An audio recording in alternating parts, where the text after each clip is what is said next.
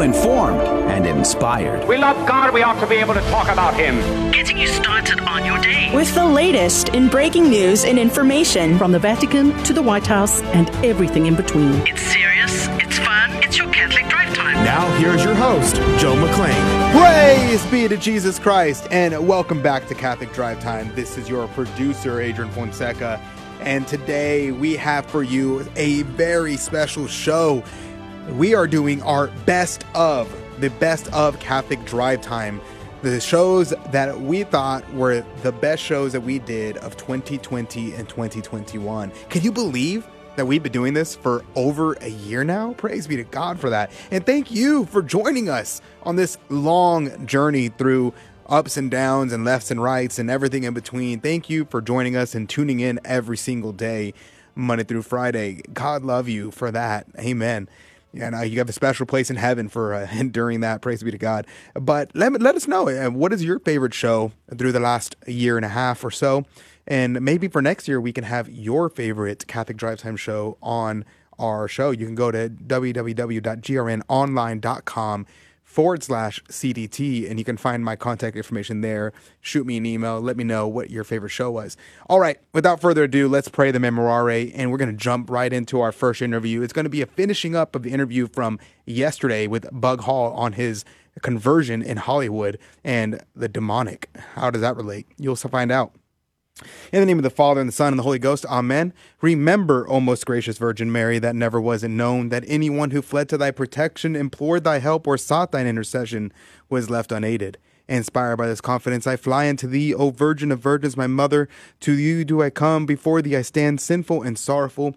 O Mother of the Word incarnate, despise not my petitions, but in thy mercy hear and answer me. Amen. And if you want to hear the rest of the Bug Hall interview, just go to our YouTube channel on Catholic Drive Time to hear that, and we'll jump right in sort of the same sense across the board. Um, in fact, my one of one of my six relapses uh, was during that sales process. Um, uh, being at Disney was very hard for me. Being being in the executive suite, I was always there for auditions over the years and stuff, and you're in various you know various office buildings there. But being in the executive suite there um, was really hard for me.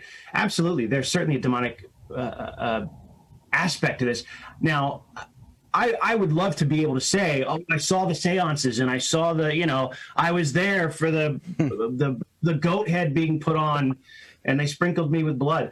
Um, that would suck, by know, the way, if you were.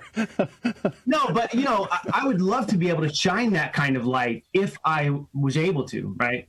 Um, the reality is that I, I didn't firsthand witness anything like that. Hmm. I did know explicit Satanists over the years. They were always low level wannabe actors or whatever. Um, is is, is something more than pedophilia needed in order to prove wickedness, though? Right, and that's the thing is is ultimately the demonic aspect of it is these people are are fully controlled by demons, right? right? Whether they're whether they're aware of it or not, whether they're doing the seances, yes. they're fully controlled. They've given themselves over in a way that um, the average person, when they're even when they're struggling with sin, hasn't given themselves fully over, right? Yeah, amen, amen. Now we have I don't know five minutes or so left. We need more time. We have to rebook you. You got to come back. Uh, there's just, there's more to this story than we're going to have time to jump into. But I want to pass forward. Let's talk about your conversion to the church. Now you grew up atheist. You were abused, as we've just talked about. What leads you to the Catholic faith? Uh, my writing partner, uh, he he had done a movie down in Mexico with a bunch of Catholics and was going through a conversion. Now, I was very interested in uh, what makes a man, right? I, I had always been driven. I always read stuff like Zen and the Art of Motorcycle Maintenance and, you know, all these different things. And I was always trying to kind of wake him up. I was trying to get him out of his party phase. I had been sober for a bunch of years. He was right in the midst of his party phase. And I was trying to drag him out of that um, and so I was supportive of that, even though I thought it was all malarkey.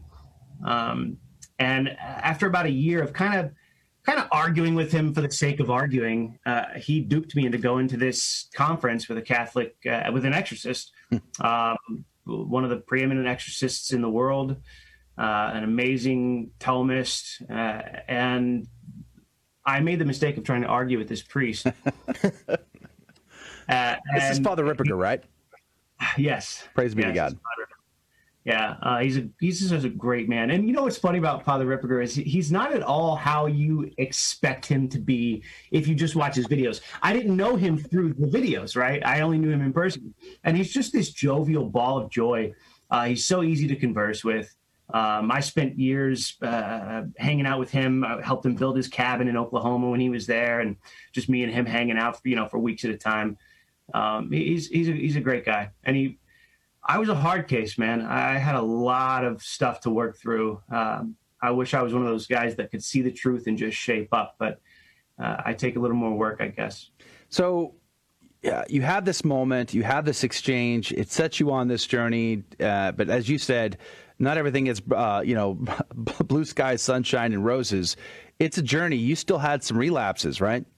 I did. Yeah, uh, six relapses in six years. Six years fully sober, and then the next six, uh, uh, six relapses, sort of increasing, right? So at first it was one every year and a half, and then in the last uh, two years it was uh, three, right? So they just got closer and closer together, and that was the scary part for me. Um, one relapse is scary when you're six years sober, right? I mean, mm-hmm. one one relapse really slaps you in the face.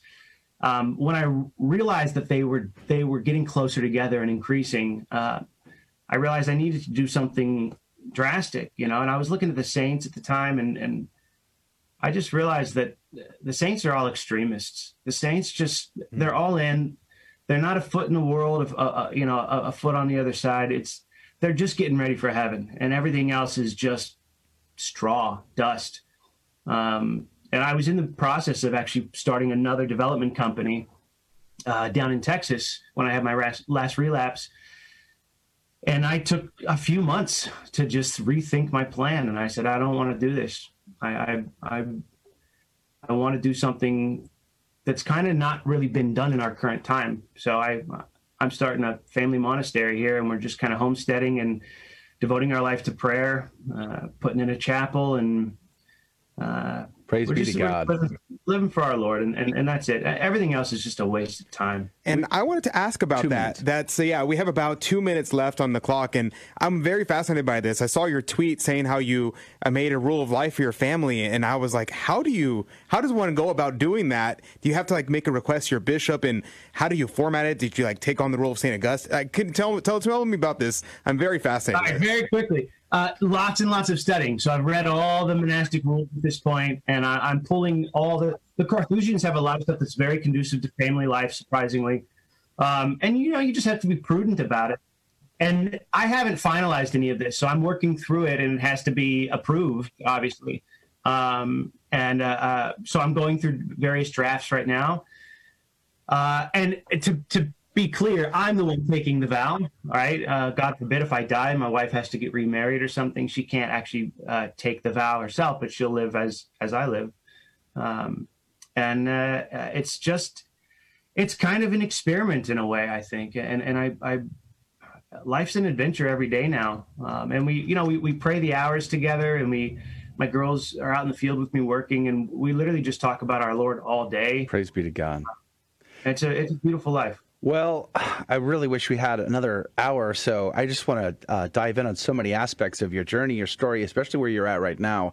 Uh, we'd love to have you back. Hopefully, you'll come back on and we can uh, t- focus in on that part of the the conversation in a little bit more detail because I think it's uh, there's so much fruit there. But um, Bug Hall, uh, your your testimony is powerful, and again, as I said at the beginning, there are many people that we all love in Hollywood that we have, have hinted at this type of abuse, but they didn't have the courage to see it through to, to the end that you have. And so, God love you for your courage, sir. God love you for, for the journey that you're on. We'll continue to pray for you and your family. But uh, thank you for your time today. Praise be to Jesus Christ. What a amazing interview with my dear friend Bug Hall. And praise be to God for him. We're going to have to have him back on. We promised we would have him on back again, and we never did. So we're going to have to do that. So I'm glad I got to hear this again. But uh, we're going to jump right into our next interview. Don't want to waste too much of your time because we have so many good interviews to get into. And so this next interview is going to be with Father Vincent Lampert. We've had him on, I think three times, and I think this was the first time we had him on, if I'm not mistaken. And so let us know what you think. Uh, Father Vincent Lampert on demonic influence, on spiritual warfare, on what you need to do to fight against the devil and those who would want to seek to take you down to hell. And if you don't get to hear the entirety of any of these interviews, all these interviews are available on our Catholic Drive Time YouTube channel. You just got to go to YouTube and look up Catholic Drive Time. It'll pop right up, or go to our website, grnonline.com forward slash CDT. All right, without further ado, Father Vincent Lampert. Joining us right now via Zoom chat is Father Vincent Lampert. He is a priest in the Diocese, uh, Archdiocese of Indianapolis and an exorcist. And we're very grateful for your time this morning, Father. Thank you for being on. Yes, it's good to be with you this morning. Um, but I want to jump into uh, your work as an exorcist uh, because I think it's one of those topics where most lay, lay, folk get our information from some of the greatest sources in Hollywood about uh, about the devil, the diabolic, and and most people are just af- simply afraid uh, to educate themselves on the topic and I, I find that um, rather curious because once I personally uh, heard from Exorcist and even like Adam Blai, a demonologist, for instance, I felt empowered by the information and I grew in confidence in our in our faith versus uh, more scared or nervous or what have you. So I, I would like to start by saying, what are some of the biggest myths in your career as an exorcist that you've had to debunk? Well, the, the first thing I would say is that one of the reasons why I am public about the ministry that I do is to help educate people and to debunk a lot of the myths that are out there. Many exorcists that are appointed may opt to remain anonymous, but I've always felt that it's important today to help educate people because a lot of people today have a mentality that dualism, that somehow God and the devil are on the same playing field and they're kind of equal in their power. And certainly people need to realize that the devil is still a creature, and there's no way that a creature can be elevated to the same level as God, our creator. So that's one of the main things that people need to realize is that once we fully understand who the devil is and what he's capable of and his limitations, then we come to realize that the devil is nothing to fear. That's a great point. Um, I, I wonder if people even realize that's what they're doing. Like they they're they're saying and believing that, but they don't know that they think they know that they're saying and believing that they're sort of elevating the devil to a platform that he doesn't deserve or doesn't doesn't possess. Uh, so that's an excellent first one. What about what about more of the uh, sort of the more of the salacial details, sort of like the, the bombastic elements of demonic possession? Do do you find that like people are overly fascinated with the the, the spinning of the heads, levitation, frothing at the mouth stuff? That's usually the only stuff that people want to hear about. You know, the manifestations of the demonic always attract people's attention. There's a joke amongst exorcists that if you're going to give a talk about Jesus, about 20 people are going to show up. But if you're going to talk about the devil, 200 people are going to show up. We're always fascinated by the manifestations of the devil the spinning heads, the levitation, eyes rolled in the back of the head, foaming at the mouth. These are all things that I've seen over the years but you know, at some point, you just realize that these are all theatrics of the devil because the devil basically is saying, look at what I'm capable of doing. So he wants to distract people away from the power of God that God wants to enact in people's lives. So as an exorcist, I'm not really focused on what the devil is doing.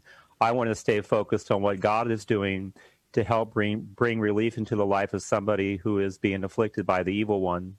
You know, Father, I was talking to my cousin the other day, and we were discussing the fact that uh, she was saying like, "Oh, you know, my they're not Catholic. Uh, my my uncle is a former Catholic, and the rest of them are not Catholic at all."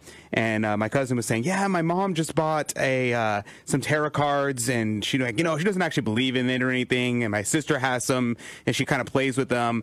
And uh, and we went to New Orleans, and we were going to all those shops and buying the stuff, but that voodoo stuff, it's not really real, right?" And uh, could you please uh, explain what's going on here? And even if you don't believe in it, like what's the problem here? Well, the main problem is that it's inherently evil their ties to the occult.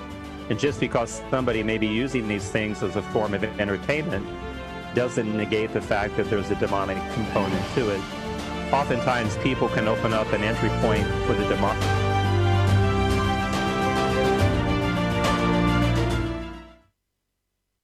This is Dale Ahlquist with a Chesterton Christmas Minute. Are you worried about the war on Christmas? Don't be. G.K. Chesterton says Christmas is the irresistible festival for those who are afraid to be festive. It is the spectacular festival when almost everyone lives and acts poetry instead of just a few people writing it. It is the ancient festival, a trinity of eating, drinking, praying, that to modern seems irreverent because the holy day really is a holiday. No matter what happens, says Chesterton, the great majority will go on observing Christmas Day with Christmas gifts and Christmas benedictions, and they will continue to do it, and suddenly, someday they'll wake up and discover why. Want more than a minute? Visit us at chesterton.org.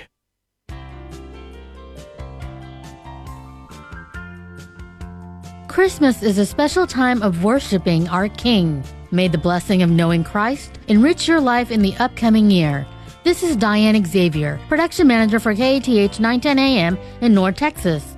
Wishing you and your loved ones a Merry Christmas, a blessed New Year, with the comfort and protection of Christ and Our Lady.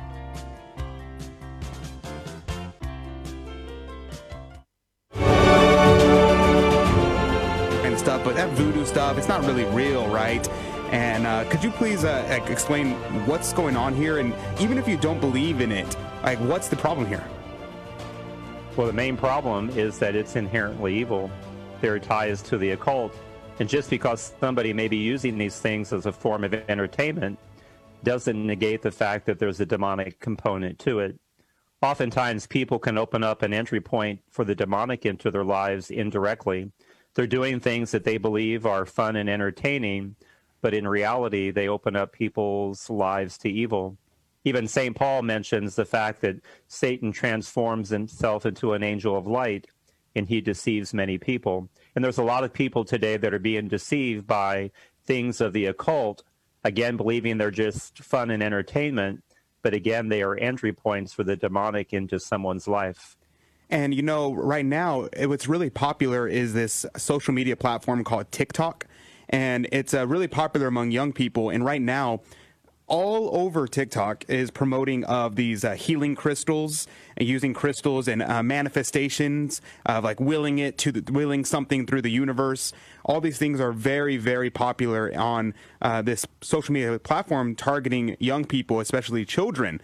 Um, and I think it was. Um, the Teen Vogue put an article about how to do magic with uh, women's uh, menstrual you know, there, and so the cycle.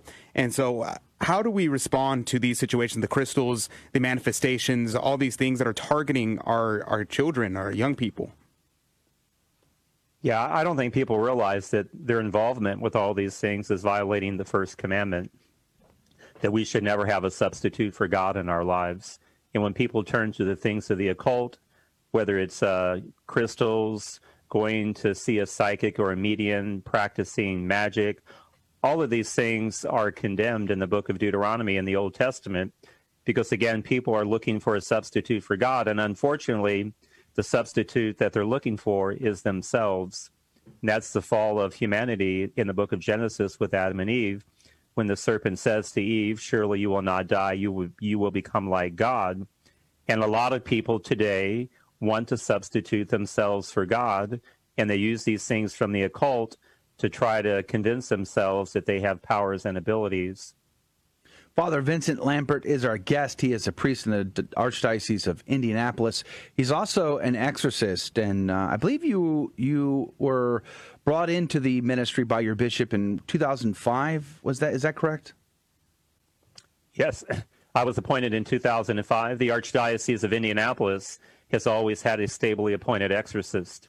Even when it fell out of practice in many dioceses after the Second Vatican Council, Indianapolis has always had one. So when I was appointed back in 2005, I became one of 12 uh, stably appointed exorcists in the United States.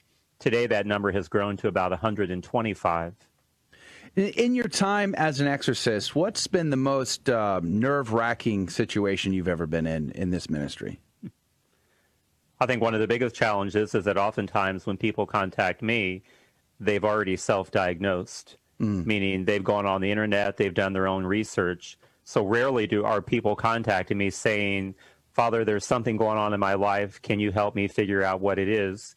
The majority of people already believe that they're possessed and they need an exorcism. Mm. And that's been the most uh, nerve wracking or stressful component of your apostle is just dealing with all. I mean, uh, my wife would probably say that I'm possessed most of the time. So I think it's all relative. But I imagine that uh, the, the, the rite of exorcism has a very systematic approach towards figuring out whether or not someone is experiencing something supernatural versus something more mundane. Yes, you know, I get about 2,000 calls and emails a year. Wow. from people all over the United States, even other parts of the world who believe they're dealing with the demonic. So, you know, I try to network with other exorcist priests throughout the world. I belong to the International Association of Exorcists. So if I'm contacted by somebody, you know, from a different country, I'd reach out to a priest or a colleague that I know there.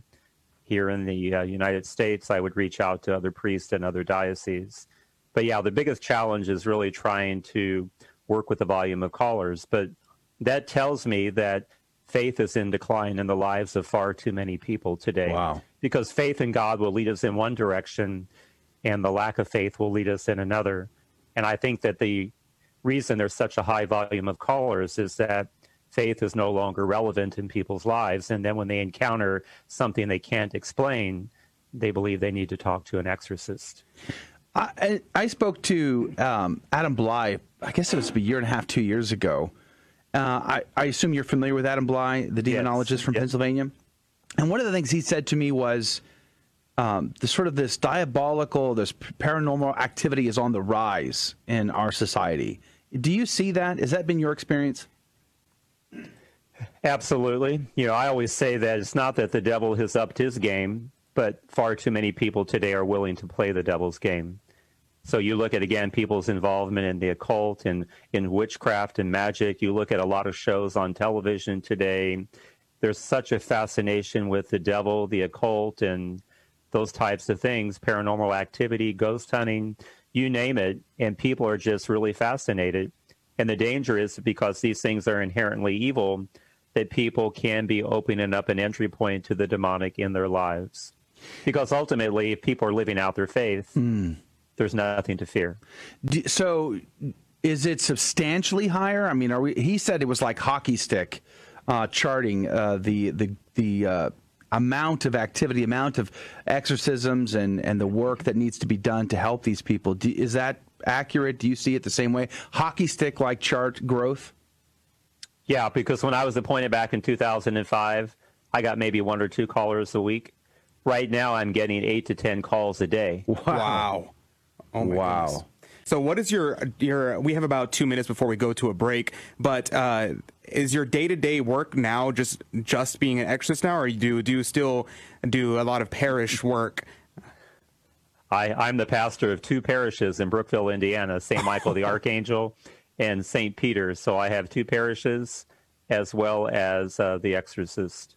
So I do have somebody that helps me I think having a sense of humor is a good thing. So the lady that's my helper that helps go through all the calls and emails, I call her my ex or assistant. Because I think when you deal with people that are, you know, kind of on the fringe, so to speak, yeah uh, a good sense of humor is a good way to stay grounded. Exorcist humor. I love that. That's great. I can only imagine the jokes when you guys get together for your, your conference. uh, Father Vincent Lampert is our guest. He is a priest in the Archdiocese of Indianapolis. He's also an exorcist, as you have been listening. We've been talking about that. We're, we're about ready to go to a break here in just a moment. Uh, one of the, the last points I want, you'll probably have about 30 f- seconds or so. Uh, the curiosity killed the cat. That's a thing right? I mean, lay folks, we're not entitled to know all there is to know. And sometimes, you know, because we think we ought to know, it can get us in trouble, right? Absolutely. Yeah. There are parameters that we're called to live within. You know, obedience is one of the key words that's, uh, that needs to be tied to a life of faith. And certainly Adam and Eve were not obedient to God, and look what happened. So obedience is a key element that needs to be a part of all of us, all of our lives on our spiritual journey. Uh, when people want to participate, or like when lay folks say, "Can I come hang out with you while you're in an exorcist session or exorcism session?" Rather, I mean, the devil can smell uh, the the weakness there, and, and then they do certain things to exploit that. Do they not? They do. You know, the the devil works on people's memories, imaginations. The devil can watch and observe us, kind of uh, identify what our weaknesses might be, and then use those as to be entry points into our lives. So if people have a, a fascination with the occult, with ghost hunting, those types of things, people are actually giving the devil and his demons an entry point into their lives. And again, just because people think it's fun and entertaining doesn't negate the fact that you know the devil is trying to uh, to use us. And people also need to realize that we can never use the devil. You know, we might think that sometimes we have the upper hand when it comes to the demonic when we're engaged in occult activities, you know, like a psychic or a medium, the church would say that person does not have the power that they think they have. Either they been duped by evil that's working through them or they know it's the evil working through them and they go along with it because they want the notoriety, the attention, the money, or whatever it might be. So there is that danger where people might begin with a sense of curiosity, but then it leads to a relationship with the demonic, and then people's lives will begin to spiral downwards. Uh, Father, I wanted to go back a little bit to what you had said a second ago about the fact that your diocese has had an exorcist perpetually, uh, whereas a lot of places it kind of fell off. What is the belief in in the spiritual world and in demonic and uh, spiritual warfare among the clergy, the bishops, and the like? I'm thinking of specifically when the uh, the, the, great scandal when the the superior of the Jesuits came out saying that the devil wasn't real and uh, makes me remember the quote of C.S. Lewis saying the the greatest trick the devil ever played was to convince people that he wasn't real. Uh, so, what is the belief in the devil among clergy and bishops like today? I think that opinion is varied, even though the church very clearly teaches that uh, evil is personified in what we call the devil and his demons. It doesn't mean that uh, everyone within the church actually accepts that belief even in 1972, when Pope Paul at a Wednesday audience spoke about the reality of the devil, I think his comments caught a lot of people off guard, thinking that somehow after the Second Vatican Council and going through the 1960s, that the church had left uh, the devil behind, and that if evil did exist, it was nothing more than humanity's inhumane treatment of one another. But the church has always consistently taught from the very beginning that evil is personified in what we call the devil and his demons. But it is true that even within the church, even within the hierarchy, you will find a lot of people that simply reject that belief. And how did that belief start to fall off? Because you said that it was after the Second Vatican Council. So what happened at that time period that caused belief in the in the demonic to uh, to plummet? I think as we began to grow in our understanding and knowledge, our own intelligence, so to speak, that somehow we believe that we outgrew the need for the devil. So you look at here in the United States and the Western world, you know, we believe in a lot of, uh, you know, psychology, and certainly that does need to be factored in. But just because psychology is being factored in doesn't mean that we reject a core belief that's been a part of Catholicism from the very beginning.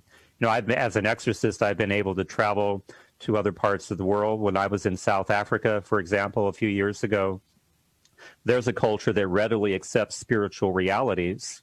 But I think here in the West, we don't because we believe that somehow we're in control of everything. Mm. So there must be some pill or medicine that people can take to get rid of that delusion that they're dealing with the demonic. And that reminds me of I was uh, talking to a friend of mine, and we are talking about how you know we can find good in all in everything because you know God is good and God is true. So that means everything there must be some nugget of good and truthfulness in all things. And so we should learn from from uh, the secular society and learn from these kind of things. And my point was, you know, whenever we were, he was referring back to like Aristotle, Plato, and that kind of thing, and I was like, the pre-Christian societies there was something there because they're striving after reason in a in a way that they were unexposed to Christianity. But we today in America and uh, and across the Western world, are in a post-Christian society. We have we had Jesus, we had Christianity, and we rejected him. Uh, does this affect?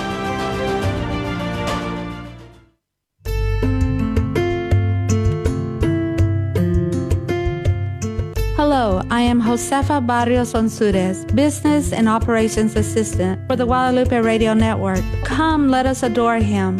May the light that came into the world in Bethlehem bring you joy and peace this Christmas and throughout the new year. May God bless you. Oh, little town of Bethlehem. This is Dale Ahlquist with a Chesterton Christmas Minute. G.K. Chesterton says that it is in the old Christmas carols that date from the Middle Ages that we find not only what makes Christmas poetic and soothing and stately, but what makes it exciting. The exciting quality of Christmas rests upon a great paradox that the power and center of the whole universe may be found in something very small a baby in a manger and it's extraordinary to notice how completely this paradox of the manger was lost by the brilliant theologians, but was kept in the Christmas carols.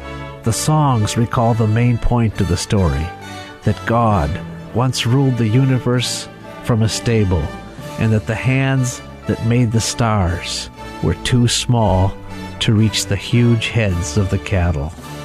Want more than a minute? Chesterton.org. good and God is true. So that means everything, there must be some nugget of good and truthfulness in all things. And so we should learn from from uh, the secular society and learn from these kind of things. And my point was, you know, whenever we were, he was referring back to like Aristotle, Plato, and that kind of thing. And I was like, the pre-Christian societies, there was something there because they're striving after reason in a in a way that they were unexposed to Christianity. But we today in America and uh, and across the Western world are in a post-Christian society. We have ex- we had Jesus, we had Christianity, and we rejected him. Uh, does this factor in into the way, the reason why spirituality and is on the fall and demonic activities uh, seems to be on the rise? Yeah, I think that's a great point because there's a difference between exorcisms performed in what I call the apostate world and the pagan world. So, in a part of the world where someone may have never heard the good news of Jesus Christ, and if they're possessed, the exorcism is immediate and effective. Sometimes people will ask, well, why do exorcisms have to be repeated? Jesus commanded the demon to leave once and it departed, but why are they repeated in the Western world? And it goes on to what you just said. Christianity built Western civilization, but now we unfortunately have a lot of people who uh, no longer believe. Mm. And people who have rejected the gospel once they've heard it it does seem that the demonic has a greater hold on them. Father Vincent Lampert is our guest. We have about, I don't know, I guess five minutes or so left in our conversation with him. Um, Father, I want to talk about the, sort of the essence of what happens during an exorcism. I think one of the misunderstandings that I've uh, personally encountered, not only in my life but in the live people I've talked to, is that there's a misunderstanding of of how things work in the spiritual realm. There's an order and there's uh, the, it's very legalistic, is what I've been told. Can you talk about that? It is very legalistic. So, uh, just as much as there is a hierarchy within the angelic world, there is a hierarchy within the demonic world. So, demons still operate under certain parameters that God permits. You know, for example, one time I was um, working with somebody who was possessed, and when the demon manifested, the demon told me that it did not have to leave because the person had invited the demon in. Mm. So the demon was making a claim on the life of the person because they had made a pact with the devil. But you could say that in an exorcism, the devil or his demons are commanded to return that which they have stolen, namely a person created in the image and likeness of God. We as humans can grow in holiness and virtue, and because we can grow in holiness and virtue, we can reject uh, any you know connection with the demonic that we've made. The demons would try to convince us otherwise. But again, you know, you look at many of the great saints of the church, they had some pretty storied past, but they were able to overcome their past sinfulness. I think of St. Augustine, for example, mm. and then went on to be a great saint of the church. Uh, again, we're down to like two and a half minutes or so. Uh, one is uh, people just can't be possessed arbitrarily, correct? I mean, I think that's one of the fears is that, the devil can just enter people at will and do whatever they want, and uh, and that's just not the case. No, I mean, if that was the case, we would be living in a completely chaotic world. So demons, again, can only do that which God permits.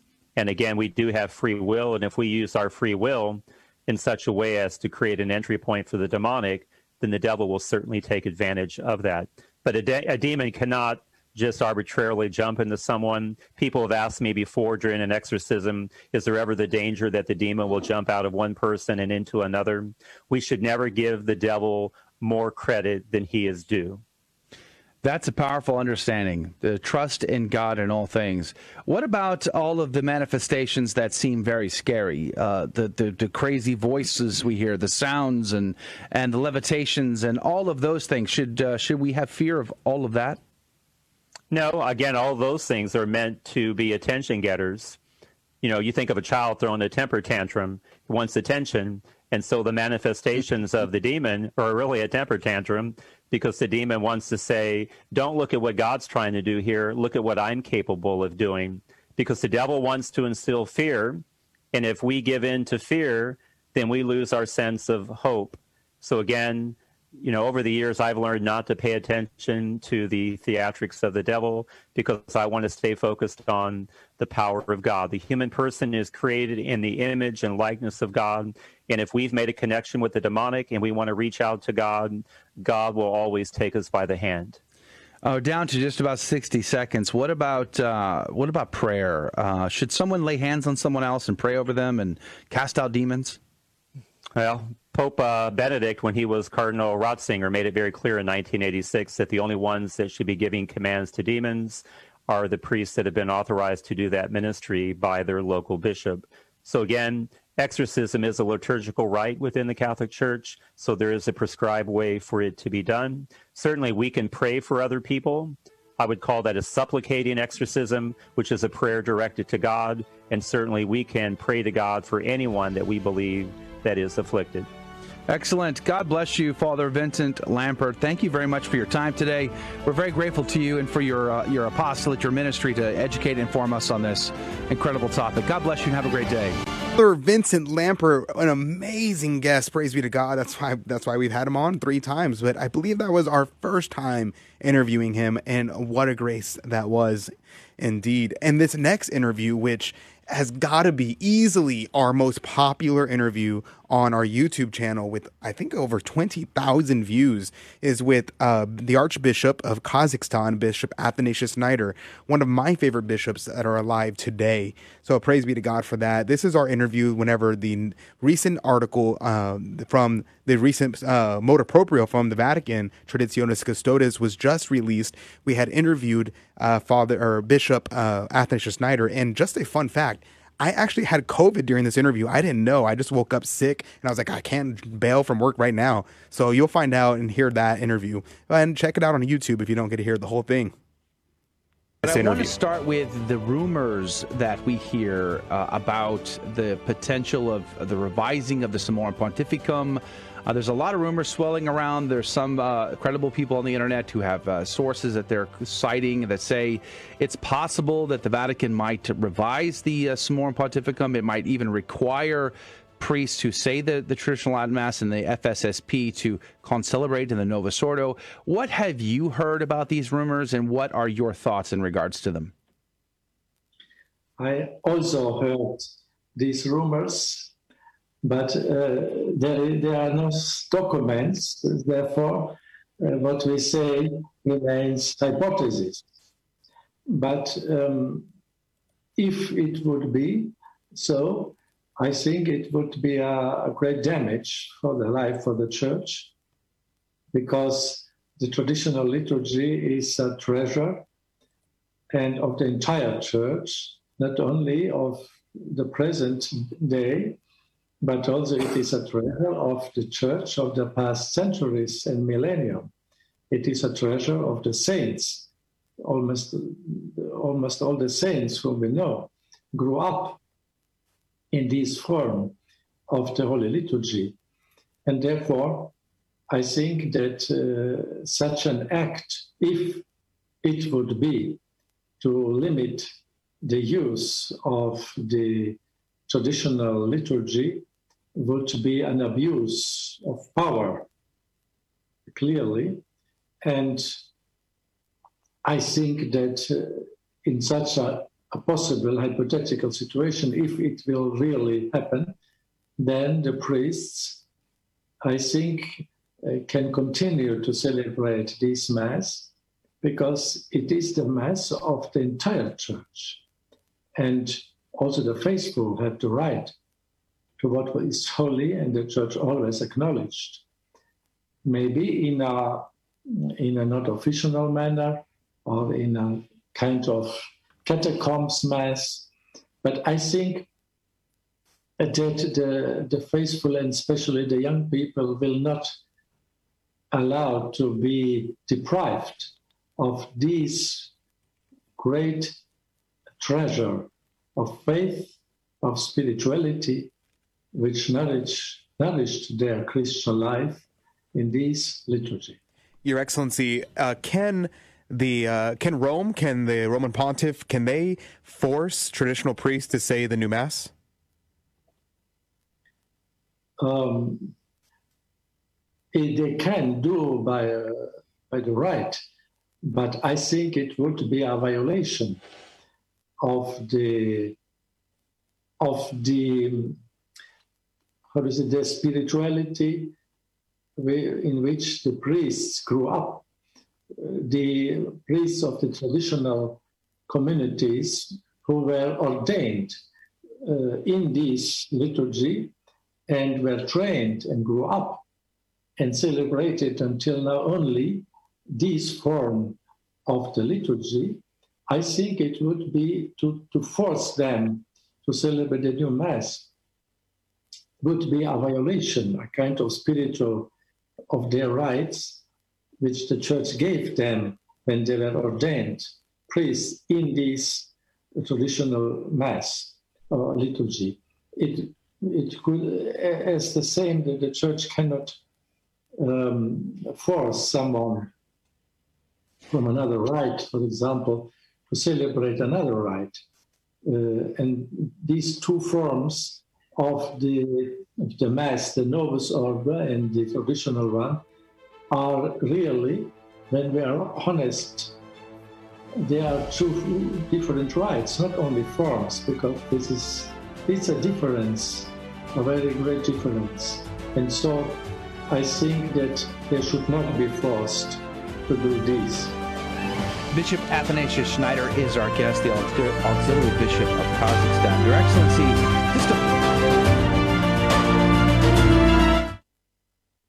Hi, this is Robert Dominguez, General Manager for the Guadalupe Radio Network, West Texas and New Mexico listening areas. As we approach the most beautiful season of the year, I would like to take this opportunity to thank each and every one of you that helped in some way or another keep Catholic Radio on the air. I pray that you have a very beautiful Christmas season surrounded by friends and family. And as we gather with our loved ones, may we be forever thankful. Merry Christmas and Happy New Year. This is Dale Ahlquist with a Chesterton Christmas Minute. G.K. Chesterton says that it's become a bad habit in our society to celebrate Christmas before it comes. We've forgotten the glory of anticipation. The presents should not be opened until Christmas. That, of course, is part of the excitement. And while we know the gifts are coming, Chesterton reminds us that the best kind of gift is the surprise gift. And if we have the right perspective, we should look at everything as a gift and every gift as a surprise gift. We are happy to wake up on Christmas morning and find gifts in our stockings, but the best gift we could ever find in our stockings is our own two legs. Want more than a minute? Visit our website, chesterton.org.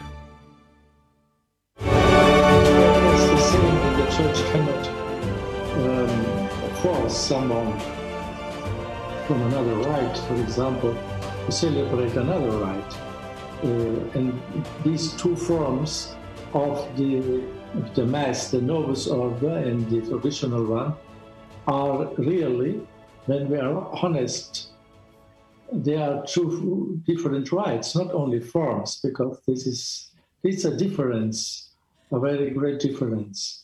And so I think that they should not be forced to do this. Bishop Athanasius Schneider is our guest, the auxiliary bishop of Kazakhstan. Your Excellency, just to follow up on that question, let's say the worst case scenario happens and Summorum Pontificum is revised, and the Vatican asks these priests, FSSP priests, for instance, uh, to concelebrate in the ordinary form of the Mass or the Novus Ordo. And I imagine under that circumstance, there will be many priests in the FSSP who will refuse to do so. What will happen to those priests under those circumstances? Well, we do not know which which consequences the the Vatican or the bishops will uh, will undertake for a refusal of concelebration. But the concelebration was never requirement in the entire history of the church as, uh, as a sign of unity with the local bishop or the pope. And therefore, let us say, when the uh, Oriental churches in the past centuries united themselves with Rome and the, the priests of the Oriental rites, they were not asked to concelebrate. And even the, the, the praxis of concelebration was uh, very limited in the past more than 1,500 years in the church. Even concelebration was forbidden by the, by the old canon law. And only in two cases, uh, the, or for the priests, only one case, it was in their priestly ordination. It was a part of the rite to concelebrate with the bishop, but no more. And therefore, uh, such um, an obligation uh, will contradict the entire history of the church and, uh, and the law of the liturgy. And therefore, I think it would be also an abuse of power to force a priest to concelebrate. Would we have about a minute before we go to break here, just about 60 seconds, real quick? Would those priests have any recourse? Would they uh, have to get uh, canon lawyers involved and, uh, and, make appeals to, to the Vatican uh, to uh, try to get out of uh, whatever penalties might be enforced? Well, in, in this case, when the Vatican itself will, will issue such a norm, there cannot be an appeal against the Vatican. Okay. This is the problem. Hold that thought, but I would like to ask you, Bishop, about the SSPX. Now, I bet most people would not know that you were sent as an observer to the SSPX by the Vatican, which uh, I think gives you incredible insight into uh, this. There, there's a lot of myths and misconceptions about what the average layperson thinks and knows about the SSPX, Society of St. Uh, Pius X. I myself have, have suffered through some of those, not understanding. I am not, I don't do not go to SSPX chapels. However, I think I had false information for the longest time. So maybe we can start with tell us what is the exact canonical status of the SSPX today? Well, the Society of Pius X was founded by Archbishop Lefebvre, a very, I think, a holy man, a man of God, who had a lot of merits uh, in, in a very difficult time of the church, even during the council and after the council. And he founded the Society of X almost 50 years ago in Switzerland, and it got the approbation of the bishop there and um, a document which um, which praised this from the Vatican in those times. But after, because of the reasons we know, uh, that they wanted to exclusively celebrate the, the traditional Mass, and then the, the, critics about some problematic statements of the Vatican Council uh, ultimately brought uh, to a conflict And then uh, the Vatican, the Holy See, proposed a solution in 88, 1988 to give them a status, canonical status, and a, a promise of a bishop. But uh, the Archbishop uh, Lefebvre um, uh, evaluated the situation as, as not sure, and uh, the Vatican re- rejected all his candidates which he proposed to the Pope for the for the episcopate. And so it was created really a, um, a mistrust between him. And so it was for him a sign that uh, the Holy See will not approve a future Society of Pius X, which uh, will also propose uh, critiques or um, constructive critiques of some expressions of Vatican II and go this uh, direction. In any case, and then we know it was then the fact of the consecrations of the bishops in 88, and this uh, was as, as, a consequence the excommunication of the archbishop and the four uh, ordained bishops. But then it was the Holy See uh, and also the Society of Pius X maintained, nevertheless, contacts and to seek a solution uh, for the benefit of the faithful, lastly, and for the and for the for the church, for the benefit of the church. And so, during the pontificate of Pope Benedict XVI, uh, there were made two very important uh, mm, steps uh, to normalize the situation it was in 2007, Pope Benedict issued a motu proprio, Summorum Pontificum, uh, giving the freedom of to all priests to celebrate this Mass in any, in some way. He re-established the right of the traditional Mass in the Church, which was always one of the main um, demands of Archbishop Lefebvre and the Society of Pius X. Uh, and then the other 2009, uh, Pope Benedict lifted the excommunication uh, on these four bishops, and so they are not more excommunicated and therefore not outside the church because excommunication was lifted. They are, they are only in a um, canonically uh, not yet recognized situation, and therefore uh, some of their acts are not uh, illicit, but they are valid. Uh, such as the celebration of the Holy Mass.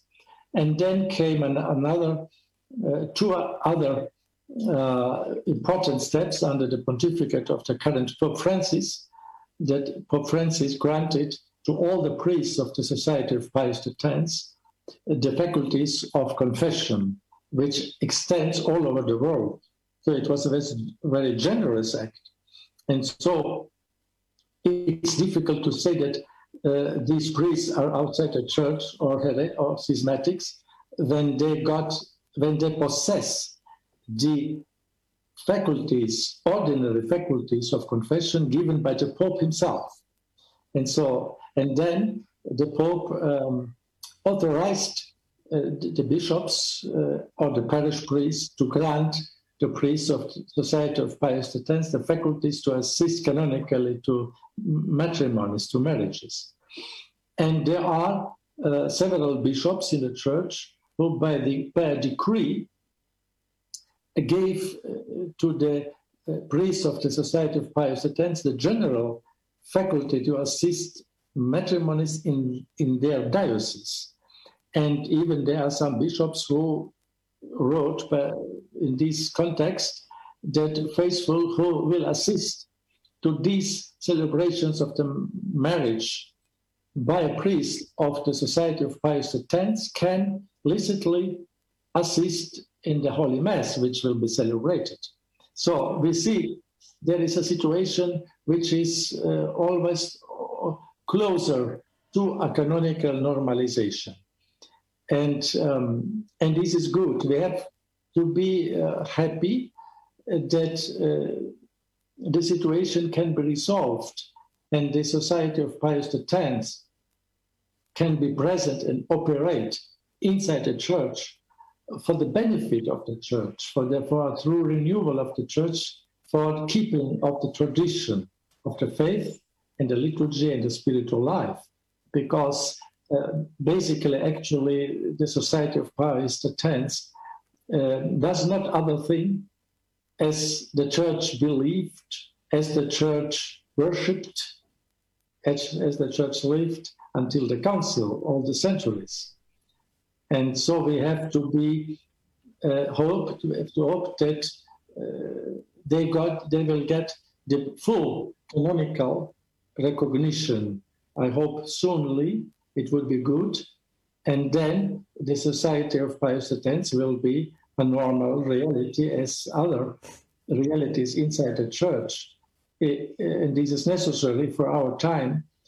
In this in this crisis, in this time of darkness and confusion, we do need new communities, a new presence uh, of, of a community and priests and lay people who simply keep the face of all ages and the mass of all ages. And this uh, will do Praise be to Jesus Christ. Unfortunately, we're going to have to cut off the good archbishop right there. If you want to hear the rest of that interview and any of the interviews that you don't that you did not get to hear, that you did not get to finish, all of those are available on our website or on our YouTube channel, Catholic Drive Time. Just look up on YouTube Catholic Drive Time in Bishop Athanasius Schneider or whoever it is that you are looking for and we have that interview right there on our YouTube channel. But God love you. Thank you very much for listening to us in this 2021 year. And when we come back, when do we see you again live, we will be back in the studio and it'll be 2022. Can you imagine?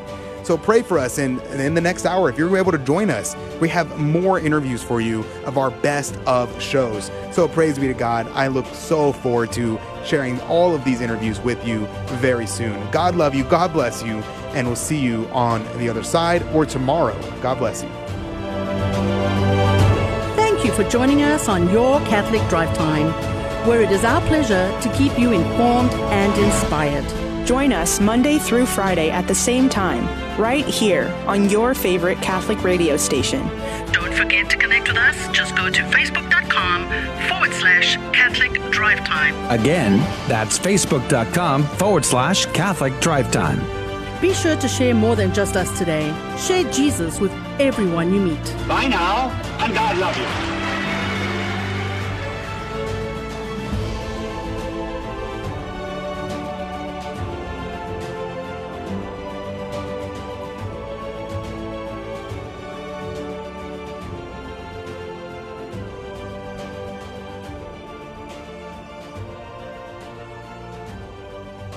From St. Luke's Gospel, the angel said to her, The Holy Spirit will come upon you, and the power of the Most High will overshadow you. Therefore, the child to be born will be called Holy, the Son of God. And behold, Elizabeth, this is the sixth month for her, who was called barren, for nothing will be impossible for God.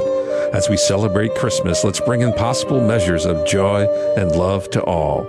I'm Joseph Schuler with Guadalupe Radio Network, and I wish you a happy and holy Christmas. This is Dale Ahlquist with a Chesterton Christmas Minute. G.K. Chesterton says, All comfort must be based on discomfort. What's that supposed to mean? It has something to do with the fact that we celebrate Christmas in December. It is the feast in the middle of winter. We are choosing to be joyful at the very moment when the whole material world around us is most sad. We are defying cold death outside by celebrating life inside. And that's why there's nothing more comfortable than a blazing fire in the middle of a blizzard, and why we bring a green tree inside and decorate it and talk of good cheer in the face of darkness and death. Tidings of comfort and joy. Because all comfort is based on discomfort. Want more than a minute? Visit us at chesterton.org. Hi, listeners. Sean here. Join me in this short meditation on the birth of Jesus from Luke's Gospel, chapter 2, verses 10 and 11. And the angel said to them, Be not afraid, for behold, I bring you good news of a great joy, which will come to all the people. For to you is born this day in the city of David a Savior who is Christ the Lord. On behalf of all of us here at the GRN in South and Central Texas, have a blessed Christmas celebration. May God bless you and Mary smile upon you. Amen.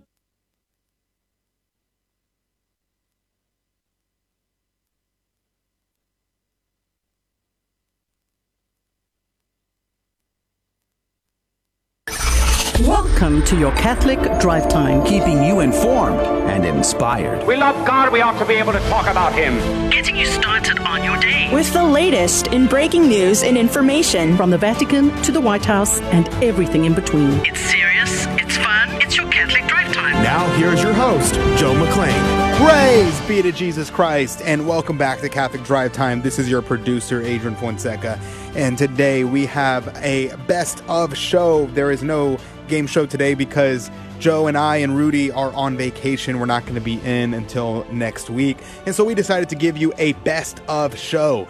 And so for the first interview you're going to hear is a, a continuation of the interview with Bishop Athanasius Schneider that we started in the last hour. And if you missed that, then don't worry. You can always go to our website, our grnonline.com forward slash CDT and you can find it there or on our YouTube channel, Catholic Drive Time. Just look it up and you'll be able to find that interview there. Alrighty, without further ado, let's pray the Memorare and we're going to jump right into that interview. Uh, don't want to waste any time. In the name of the Father, and of the Son, and of the Holy Ghost, Amen. Remember, O most gracious Virgin Mary, that never was it known that anyone who fled to thy protection, implored thy help, or sought thine intercession was left unaided. Inspired by this confidence, I fly unto thee, O Virgin of Virgins, my mother. To thee do I come, before thee I stand sinful and sorrowful. O Mother of the Word incarnate, despise not my petitions, but in thy mercy hear and answer me. Amen. In the name of the Father and the Son and the Holy Ghost. Amen. And then, without further ado, we're going to throw you right into this interview with Bishop Athanasius Schneider, one of our most popular interviews of all time on the recent motu proprio from the Holy Father on Traditionis Custodes. And this has happened, this came out literally hours before Traditionis Custodes was released. So we'll jump into that interview now. Believed as the church worshipped, as, the church lived until the council, all the centuries. And so we have to be uh, hope, to to hope that uh, they got, they will get the full canonical recognition. I hope soonly it will be good, and then the Society of Pius X will be a normal reality as other realities inside the church and this is necessary for our time in this in this crisis, in this time of darkness and confusion, we do need new communities, a new presence uh, of, of a community and priests and lay people who simply keep the face of all ages and the mass of all ages. And this uh, will do the Society of Pius X with their priests and faithful. Uh, Your Excellency, we have about three minutes left in our conversation, and I was wondering, uh, what about the laity? Uh, you have your average layperson who, you know, they can't figure out, parse through all these canonical status and the confusion with all these different things. Can they take refuge at a society parish or a society chapel, rather? Uh, would that be licit? Would that be uh, allowed? I think when there is no other possibilities, of course, because uh, they can confess licitly to go to the confession with the approval of the Pope. And, uh, and then the same priest who gave them the absolution, it would be strange that, uh, that they cannot assist at, at his Mass, Holy Mass. And so the, the sacraments, the Holy Mass, are given for the salvation of souls, for the benefit of the souls. And I think that when there is difficult for for normal Catholics to to reach traditional mass, and there is a possibility closer uh, of the Society of Pius X, or to go, they can go go there, or to get a good catechism for the children or for young people. Therefore, I think that since they are not outside the church, with these acts which I enumerated already, um, but have some not resolved canonical problems, it, it seems to me that it, it is licit that, that lay people can go when there is a reason. We have about a minute and a half left in our conversation with Bishop Athanasius Schneider. Uh, okay, so going back to the rumors surrounding the revision of Summorum Pontificum, if that were to happen, and God forbid, but if that were to happen, how would that affect the SSPX? Would those priests also be asked to uh, concelebrate the Novus Ordo? Would they do that? Any thoughts there? I think not, and even if, if they will be asked, they will not do this because they are yet not yet under uh, complete um, submission to the Holy See. Therefore, they will not be um, uh, forced, I think. And in this case, I think if the other priests of, of, of the Society of, of the Fraternity of St. Peter or other will be forced to concelebrate the new Mass, I think that there will be priests who will join the Society of Pius X mm. because they have, in this case, some more independence to, to keep the tradition of the church. But I hope that it will not happen. Let us pray first that the Holy Spirit will illuminate the Pope not to, to limit uh, the, the motu proprio of Pope Benedict XVI, and also that the Society of Pius X can receive a fuller, Amen. full recognition Amen. for the church. Praise be to Jesus Christ. That was a great interview with Bishop Athanasius Schneider, one of my favorite bishops uh, alive today. Praise be to God for him. If you want to check out that interview or any of our other interviews that we have missed, that you may have missed, or only got a part of, well, you can check it out at our YouTube channel, Catholic Drive Time, or go to our website, grnonline.com forward slash CDT. We've interviewed the good bishop about three times. So if you want to see this interview or any of the other ones in full, you can find it there. But the next interview is a great interview, and it's in regards to a topic that we get all the time. What is that topic? That topic is what happens if my kids lose the faith? If my kids have lost the faith, what can we do to bring them back? And we're interviewing Father Sebastian Walsh on this exact topic, on his book on the topic. And Father Sebastian Walsh is a priest with the Norbertine Fathers in California. In fact, it's kind of amazing because I have a couple friends who've actually gone off and joined the Norbertines since then. My friend Frater Garion joined the Norbertines about over a year ago. He actually sings the intro to my podcast on uh, my Catholic Conversations podcast that I have and uh, I kind of lost that file, so it's no longer being played. And he, and then another one of my friends, Adrian, which coincidentally has the same first name as me, who uh, just took the name literally days ago, Frater Dominic after Saint Dominic. And so now he is a Frater Dominic, and he had just joined the Norbertines as well. So praise be to God for the Norbertines. What a blessing they are to the church. And without further ado, let's jump right into that interview with Father Sebastian Walsh. We don't want to waste any of your time, so let's get into that interview. And if you want to hear that interview in full, uh, just like all our other interviews, you can find them on our YouTube channel. Just look up Catholic Drive Time, Father Sebastian Walsh, and you'll find it right there. All right, joining us right now by phone, all the way from uh, sunny California, where it never snows or ices or gets below 72 degrees, according to their state legislation, uh, is Father Norbertine Father Sebastian Walsh. Good morning to you, Father. Thank you for being on the program. Absolutely. It's good to be here, Joe.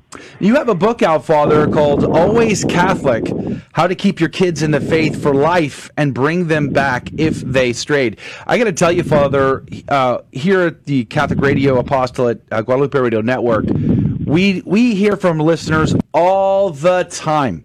And one of the, the number one prayer requests we get uh, by far is pray for my lost children who've left the faith. That is such a common prayer. Uh, what motivated you to write this this book in particular? I think it's published by Catholic Answers, well, if I'm not mistaken. That's right. It's published published by Catholic Answers. Well, at, uh, there's a parish I help out at on Sundays in San Clemente called Our Lady of Fatima, and once a month, at least before the pandemic happened, once a month I would have a question and answer after Mass just an open form question and answer for the parishioners to come to to ask any questions about the Catholic faith. It was an opportunity, you know, to catechize and then, you know, allow the, the, the faithful to get more than they could get just in, you know, an ordinary homily. And the number one question I had was, how do I keep my kids Catholic, or how do I help my my kids who have strayed from the faith come back? And it was such a common question, and I had to so often, you know, give advice and then ask particular questions about their the state of their child or whatever, and then give advice on that. That I start giving talks on the the matter just in general. And um, one of the apologists from Catholic Answers was at that talk, uh, the one of the talks, and he said, "Why don't you write a book for this?" So that's what I did, and it really does seem to fill a great need among the Catholic faithful, especially parents. Uh, Father Sebastian Walsh from the Norbertines is our guest today. Now, I, understand that this is a common prayer, as we just talked about, but I think, in my experience, Father, having talked to a lot of parents over the years, Catholic parents, well, I think one of the things that they run into is the pressure in society to rush their kids off to college in particular, but let's say rush their kids off into society. And maybe those kids aren't prepared to stand on their own two ground, whether it's peer pressures or or what or just life in general or what have you. Um, how do you see that? Do our parents are parents rushing their kids too quickly into the great world on, on their own? Well, one of the points I make in the book is that, that our children's the children's generation today is completely different than their parents' generation was, and which is much different than their parents' generation was. And so um, we have this idea that you know the educational system is more or less faith neutral, and our kids we just put them out there, and as long as we gave them the good foundation, you know, in K through 12 or something like that, that therefore they're going to be fine sailing the rest of their life. They can go wherever they want, you know, for college because the, the world is more or less, the educational system is more or less faith neutral. Or if you send them to a Catholic college, you would hope that would support their faith. Well, that's been, in fact, the opposite of the truth. You know, when you actually go and you see what's being taught in these universities, and even ones that go by the name Catholic, many, I should say, um, what you find is they're positively designed, the educational system, to dismantle the faith. And usually, someone who's had a, an education in the faith up to 12th grade is in no position to really um, answer the objections of people who are, you know, much older than them and who have, you know, studied this in a way to really try and raise objections to the faith that your kids wouldn't be able to handle. And then, besides that, there's a social pressure of the, the vast number of other children who are not from Catholic backgrounds, who are raised just in the society as a whole, and who are basically saying, you know, I, I see the Catholic Church as the largest institution of injustice in the world. That's that's how you know very many non-Catholic young people come to college, and so um, young Catholic people are getting it from all sides. And so one of the points I make is not only do you have to be careful about their education, you know, getting up to 12th grade and knowing they get an authentic Catholic education there, but you also have to make sure that if they go to a college, that they go to some place that's not going to dismantle their faith. And preferably, they would go to a really good Catholic college where they, they know how to educate kids in such a way that they'll be able to stand on their own two feet and then from there, you know, go on to somewhere else. But, um, but you can't just, you know, count on the fact that, you know, a, a Catholic college is going to do that for you. You know, even in back in the 50s, I mentioned in my book, my dad went to Notre Dame, got his faith dismantled at Notre Dame wow. in the 1950s. They told him there's no hell. They told him there's no devil. They told him the only thing you need to do to be um, saved is to feed the poor. And you know that my dad, you know, suffered from that for years, decades after his time at Notre Dame. And this is in the mid 1950s. So Catholic parents need to open their eyes. And I give a whole list of ways of identifying an authentic Catholic educational institution from one that's false as part of the uh, one of the chapters of my book. Now, Father Walsh, Emily here. I actually, um, I went to Catholic school my entire life, so I can attest to the fact that it doesn't necessarily mean you're going to stay in the church because I left the church briefly for a while. Um, but my parents were very steadfast in their faith. They continue to pray for me. But in the world today, um, there's so many things that that you mention in your book that are tempting and luring children away from the church. In a material sense, there are the transitory pleasures, you know, you, you mentioned sex and that, you know, sinful things like that. But then there's also philosophies, political philosophies, relativism. Um, we have to go to a break right now, but afterwards, I'd like to hear what you think is the biggest threat to uh, children losing their faith today. Right. I wanted to know what you think the biggest potential threat is to children losing their faith. Great. Well, I, I'm going to answer that question in two ways because there's really two ways that children.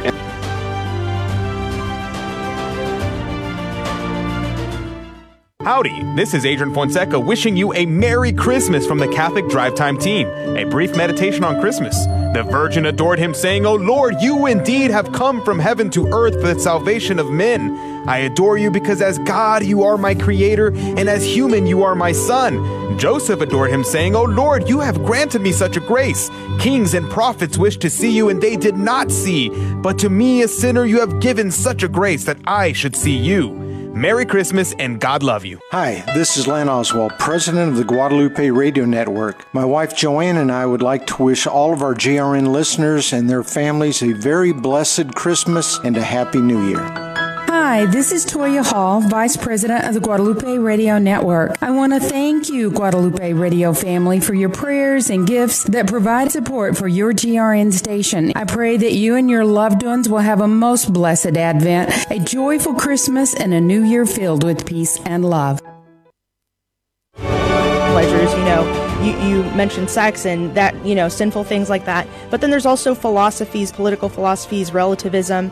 Um, we have to go to a break right now, but afterwards, I'd like to hear what you think is the biggest threat to uh, children losing their faith today. Right. I wanted to know what you think the biggest potential threat is to children losing their faith. Great. Well, I, I'm going to answer that question in two ways because there's really two ways that children end up leaving the faith. One is the way that you did, and that is where where uh, a child will temporarily leave the faith um, for a time, and then they'll come back after a few years or something like that. After kind of a you know a few years of straying, and then there's a more long term you know departure from the faith that that often you know takes decades um, to heal. The first kind of departure from the faith that's shorter and easier to cure are usually due to things that you mentioned, namely um, difficulties with regard to just understanding how the Catholic Church is not, you know, a cause of injustice or um, error or just ridiculous or things like that. Um, I, I make a big point at the beginning of my book of saying, look, the main reason why your children will stay Catholic and want to stay Catholic is because they'll see the connection between being Catholic and being happy. If they see that connection, they'll never lose, leave the faith. But one of the reasons they cease to see that connection is because they think some aspects, some essential aspects of the faith are false. And so they'll leave because they hear different worldly philosophies. They're immersed in the world and, in a very Catholic, I mean, anti Catholic world environment that supplies young people with all sorts of arguments from the time they're little kids. So that's the first reason. I'll say something about the antidote for that in a minute. The second reason, which is why children leave the faith for more long term, at least in my experiences, there's deeper family of origin issues. There's problems at the level of the relationship of the parents to each other and to the children. Um, and and very often you'll get something like this. You'll have maybe one parent who's very devout and the other one who's not. And the parent who's devout will um, often be trying to protect the child from the non-devout parent. You know, for example, the mother will be trying to protect the child from the father and saying, don't be like your father, you know, he's this and that and he doesn't practice faith. And what they see is the, the Catholic spouse or the one who's more devout anyway, constantly criticizing the other one. Now, a child receives this as saying, the Catholic faith drives a wedge between my parents. Why do I want that faith? And so the, the children and families like that they don't want anything to do with the Catholic faith because they associate it with a broken family. And that's the last thing they want for their lives. And so they just go their own way, and it takes sometimes decades for them to, to come back and realize that that wasn't really it, but it, it sure seemed like it from their perspective when they were young. So Um, so, real quickly, what's an antidote for the first and the second? Um, the antidote for the first is parents need to be much more vigilant than they are over what their children take in. I think it's crazy, for example, for parents to be giving smartphones to teenagers. Um, you know, and that may be very unpopular in the modern world, but I'm sorry, you know, Jesus was also unpopular. The fact of the matter is your children are being exposed to things you have no idea about on the internet and, and there's no way that they should be exposed to those, those sort of things without you being able to help them. Okay. Um, also, you know, their kid, their friends. Who are their friends, and who are, who are they spending time with, etc. Where are they going to school? Those are things that parents should have an open conversation with their kids about, and not be afraid to say, "No, we're going to take you out of this environment. It's dangerous for you." With regard to the first, um, the real difficulty there is that the, the parent who's devout needs to recognize the Catholic faith teaches that the believing husband sanctifies the unbelieving wife, and the believing wife sanctifies the unbelieving husband. And that means that the Catholic faith teaches us to be more attentive, loving, faithful, affectionate towards the non believing spouse or the less devout spouse because of our Catholic faith. And the children need to see mom or dad love their other parent even more because they're Catholic, not that they're trying to distance themselves from them. We're talking with Father Sebastian Walsh from the Norbertines about his book, Always Catholic How to Keep Your Kids in the Faith for Life and Bring Them Back If They Have Strayed.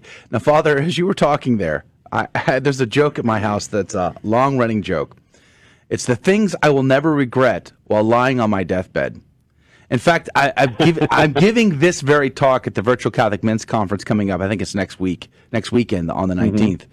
Um, I've given this very talk on a couple of occasions uh, things I will never regret on my deathbed: not giving them more time on the internet. I won't regret that. and not letting them play more video games. You're not going to get me to regret that on my deathbed. Not letting them have mm-hmm. access to the latest and greatest devices or or things or entertainment just because Johnny has them. I'm never going to regret yep. these things. Cutting the uh, cable television out of our house a, over a decade ago now, it seems, uh, it was a smart decision for my wife and I. Um, not only because Absolutely. I was addicted to it, but because they were going to be addicted to it. Um, mm-hmm. But that's a tough pill to swallow for, for, for families, Father. How do you how do you get families well, to accept this hard truth? Well, one of the things I point out is um, social media, um, television, internet. Most people use those things as emotional anesthesia, and most people will be willing to admit that. In other words, they're bored, they're sad, they're, you know, they don't want to have to deal with difficult things in their life, so they just go online or they just go and they sit in front of the television to just make it go away. And once people recognize, hey, why am I watching television? Why am I sitting for hours on the internet? And the answer is emotional anesthesia. I'm just trying to take the pain away. Well, what would a doctor say if you had a bad, you know, pain in your leg and you just kept on taking a bunch of painkiller and not addressing the problem? I think a doctor would tell you stop taking the anesthesia. It's it's making you ignore something that's a real problem. You have to address this problem. And I say the same thing to parents out there. You know, don't just take the easy way out. You have to address real problems and you have to talk them through and you have to have a healthy family, not an anesthetized family. Okay? So it, once people recognize that, and I think most people are willing to admit, yeah, that's why I'm doing it, and that's maybe why my kids are doing it, then you can sit down and say, we need a healthy family, we need healthy relationships, we need healthy conversations, we need to ask forgiveness and give forgiveness, we need to change our lives for things so that we're actually we actually enjoy just being around each other and talking to each other. Those sort of things go a long way in fixing this problem. Now, most parents today um, have not been very well catechized. That's just a you know something that the church has been struggling with for a while. What would you say to parents who feel that they're not capable of of teaching the full truths and theology of our tradition to their children?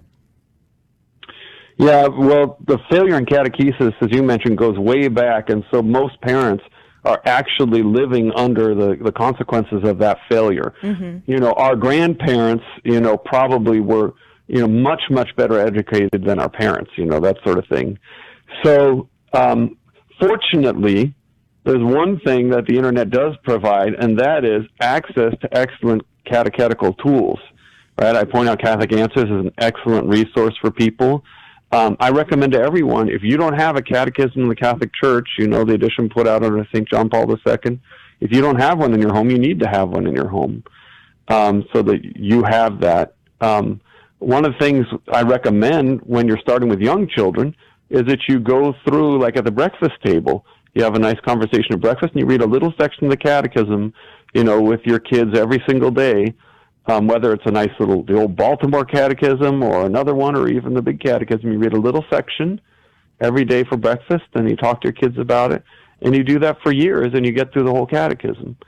So, um, we have excellent resources today that, that didn't exist before. And the only reason someone's badly catechized today is because they haven't put the effort forth. You can find excellent catechesis. Um, make sure that it's it's not posing as Catholic when it's not. Right. Make sure it's got either you know an imprimatur from um, the Holy See, where it's you know you're you're talking about something that's issued by the Holy See, or that it's from a very reputable Catholic source like Catholic Answers or another good Catholic um, source like that. Now, Father Walsh, we have a question from the audience right now. But you only have two minutes to go. Uh, Patty on Facebook. I can do it. I'll do it. Patty on Facebook says, "How can you help grandkids when the parents aren't actively involved in the church and the kids don't want the interference?" Yeah, that's a difficult thing with um, many minutes. grandparents. Like I said, are better ed- educated than their own children are. So, in a case like this, the best thing you can do is recognize first it's not your place to replace their parents. Mm. Their parents have a natural um, right to educate their own children, and it's not your place to take over for the parents, okay? And that's really important because when children see their grandparents interfering in their parents' rights, then it makes them want the Catholic faith less, right?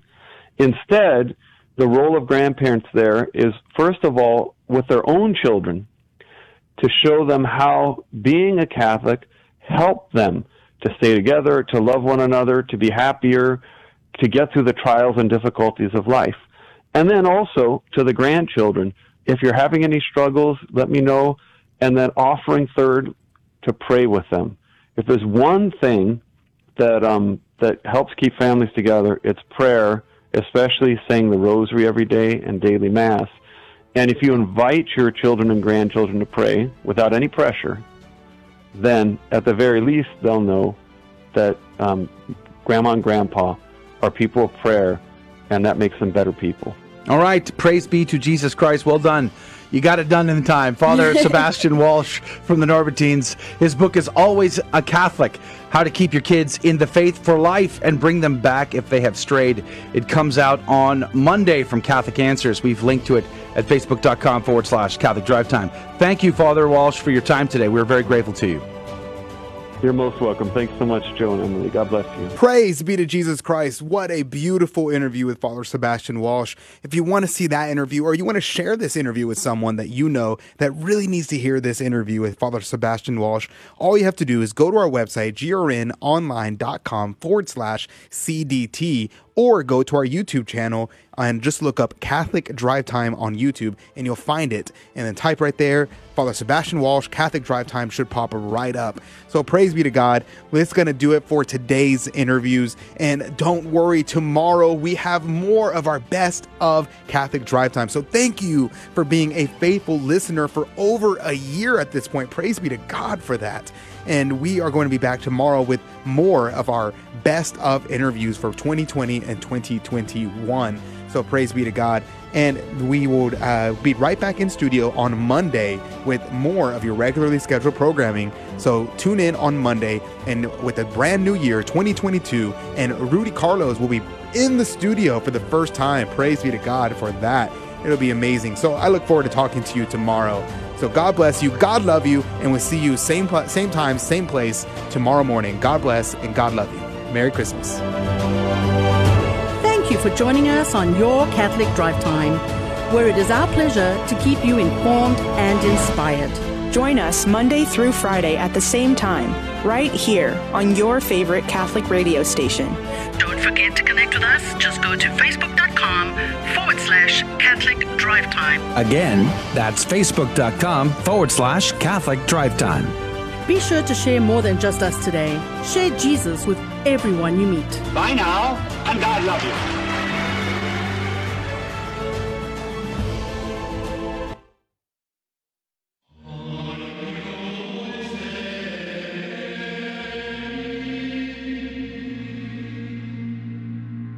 The Guadalupe Radio Network now brings you the Holy Sacrifice of the Mass from the chapel at Our Lady of Corpus Christi in Corpus Christi, Texas.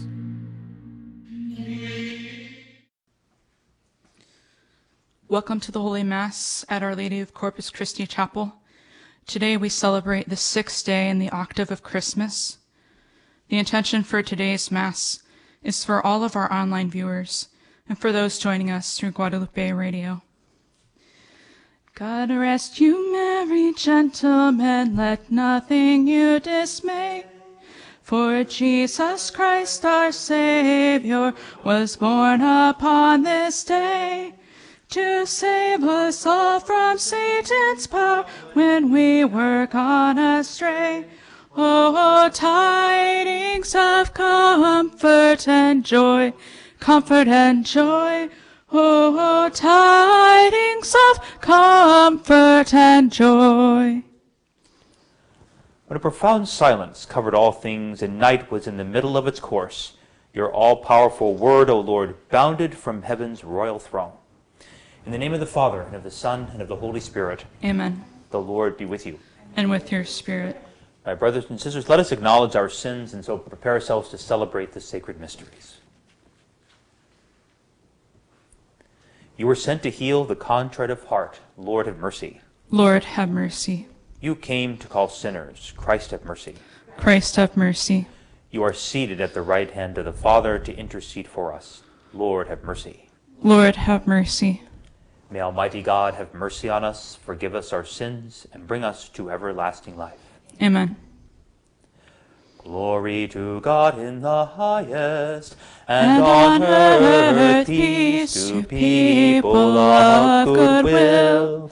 We praise you, we bless you, we adore you, we glorify you, we give you thanks for your great glory. Lord God, heavenly King, O oh oh God, Almighty Father, Lord Jesus Christ, only begotten Son, Lord God, Lamb of God, Son of the Father, you take away the sins of the world, have mercy on us. You take away the sins of the world, receive our prayer. You are seated at the right hand of the Father. Have mercy on us, for you alone are the Holy One. You alone are the Lord. You alone are the Most High, Jesus Christ with the Holy Spirit, in the glory of God the Father. Amen. Amen. Let us pray. Grant, we pray, Almighty God, that the newness of the nativity in the flesh of your only begotten Son may set us free for ancient servitude holds us bound beneath the yoke of sin. Through our Lord Jesus Christ, your Son, who lives and reigns with you in the unity of the Holy Spirit, God forever and ever. Amen.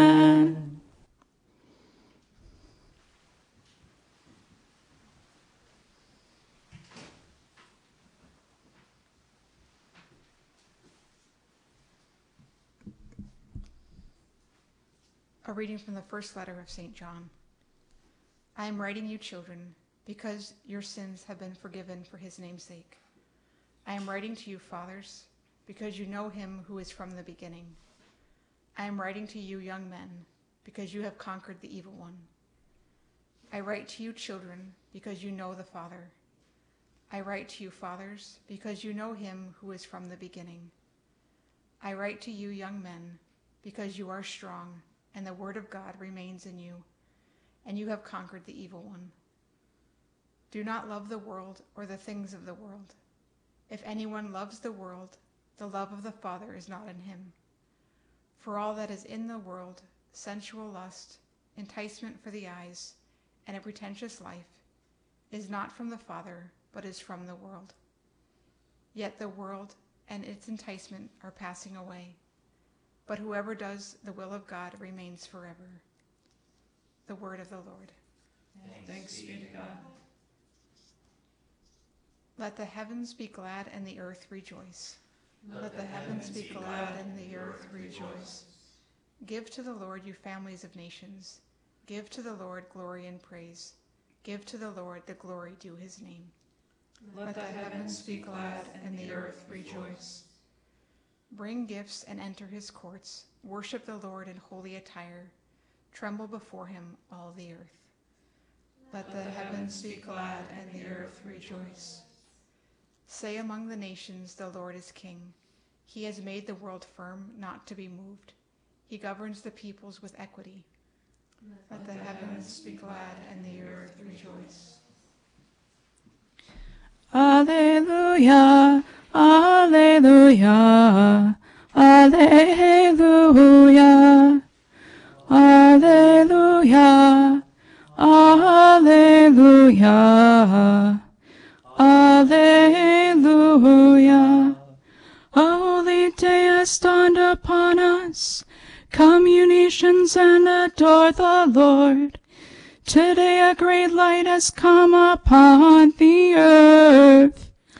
Alleluia. Alleluia. Alleluia. The Lord be with you. And with your spirit. A reading from the Holy Gospel according to Luke. Glory to you, O Lord. There was a prophetess, Anna, the daughter of Phanuel of the tribe of Asher. She was advanced in years, having lived seven years with her husband after her marriage, and then as a widow until she was eighty-four. She never left the temple, but worshipped night and day with fasting and prayer. And coming forward at that very time, she gave thanks to God and spoke about the child to all who were awaiting the redemption of Jerusalem. When they had fulfilled all the prescriptions of the law of the Lord, they returned to Galilee, to their own town of Nazareth. The child grew and became strong, filled with wisdom, and the favor of God was upon him. The Gospel of the Lord. Praise, to you, Lord Jesus Christ. Yesterday we encountered the figure of, of Simeon, who was filled with the Holy Spirit and recognized the child Jesus when he came to the temple. Today we hear that in the Gospel of this prophetess Anna, who was a widow, but she, she never left the temple, but worshipped night and day with fasting and prayer. When Jesus came as a little baby, she recognized him. I think there's always, I think there's an Anna in every single parish in the world. One who is always there, perhaps an older woman who's there in prayer, prayer and fasting, offering her life, uh, purifying herself, readying herself for the kingdom of God. And also, I think, probably praying and fasting for all of us, especially for all in that, in that parish. That prayer and fasting is a way of purifying the heart. I think that's what St. John is really speaking about in that first reading. He's, he gives those encouraging words to children, to fathers, and to young men. Especially the last one, I think, is significant. He says, I write to you, young men, because you are strong, and the word of God remains in you and you have conquered the evil one. Well, I, th- I, wish that would be true for every single one of us. but we recognize what St. John shows us is there's this battle that is going on. Christ, because he has come into the world, and already when he comes into the world, there is this resistance to his mission. Herod, for instance, kills all babies two and under in, in Bethlehem. There's already this opposition to him. But Jesus, because he is this new measure for us, we recognize there's this contrast there's this battle. If we measure, if we try to measure ourselves according to Christ, we realize that we fall way short and that there is this need for this purification of heart in order that we may become more and more like Christ. There's this battle. And if we compare ourselves to each other, well, you can see we have a lot of problems. As one, as you hear it sometimes often said, says, uh, I don't go to church because there's, there's, everybody's a hypocrite there. And as one pastor once responded, he says, well, there's always room for one more. Isn't it true? Because we, in our own lives, we recognize that we don't quite measure up to Christ. But that, but the grace of God has been given to us. The love of God has become visible so that we can, through God's grace, then purify ourselves, ready for, for to receive God in our hearts in a more profound way. The grace of God can be more effective in our life. And so St. John, he, he points out to us there's these three things in particular. Uh, he says, do not love the world or the things of the world because sensual lust, enticement of the eyes, and a pretentious life is not from the Father, but it's from the world. Of course, there's God had created everything good, and that's not St. John is not saying we should reject everything. But we recognize that weakness in us. We recognize that downfall because of sin, because of the disobedience of the first sin. And so there's these movements of our, we could call it our sensitive appetite, which is contrary to the operation of our reason, and that's what we call, in the Christian tradition, concupiscence. Concupiscence. Sensual lust or lust, enticement of the eyes, and a pretentious life, sometimes calls the pride of life. These three things which we must fight against. We recognize that there's this flesh in us that is weak and that wants to fall short. And yet the grace of God wants to lift us up, like St. John, as he speaks to those children, to fathers, to young men, to encourage us, lifts us up out of sin. But we need this purification of heart to have this purity of heart whereby our intellects and our wills are attuned to God's holiness. And this happens through three ways in particular through charity, through charity, to love God with a pure heart, also through chastity, moderation, modesty, these things, these are important, and then also through a love of the truth, that is, and the orthodoxy of faith. In fact, we see there's this purity between our heart, mind, our body, and our faith. And as one of the fathers of the church says, we must believe the articles of the creed so that by believing we may obey God, by obeying we may live well, and by living well we may purify our hearts, and with pure hearts may understand what we believe. This is the essence of what St. John wants to show to us in that first reading today, to be purity of heart. So we need to practice that virtue of, of chastity. That's important. A very great gift, but which we love with upright and undivided hearts. We should have a, an impurity of intention by which we really seek to fulfill God's will in everything in our life. We also need a purity of vision by which we discipline our feelings, our imaginations. We have that custody of the eyes, which is very important and that we we turn aside any inclination towards sin or anything that would bring us away from God's commandments. And finally, is what we see, and especially in that in Anna, that prophetess, in that in the gospel today, prayer. We need prayer. Prayer will help us to purify our hearts so that we could recognize Jesus in our life and in the lives of others. May we really continue to enter into this battle. St. John encourages us we need to keep fighting. We should never give up. We're never ready to wave the right the white flag to say I've had enough. No, we have to fight this battle so that we can enter into the eternal rest of God. Somebody once asked me, he says, "Why do we t- speak about heaven as rest?" I mean, it's not like we're going to be sitting there by a pool drinking mai tais, right? Not doing anything. No, we're going to be at work doing God's work. But that rest is that we finally do not have to keep battling against sin. And maybe to put it all together, it was St. Louis de Marie de Montfort who said on his very, the very last breath of his life, finally, I will not sin again. Finally, I can come and Jesus is going to be everything in my life. So let us, with St. John to help us, and St. Anna, who is, uh, who, who helps us to recognize with a pure heart, keep fighting that battle for purity in heart that we may see God. Amen.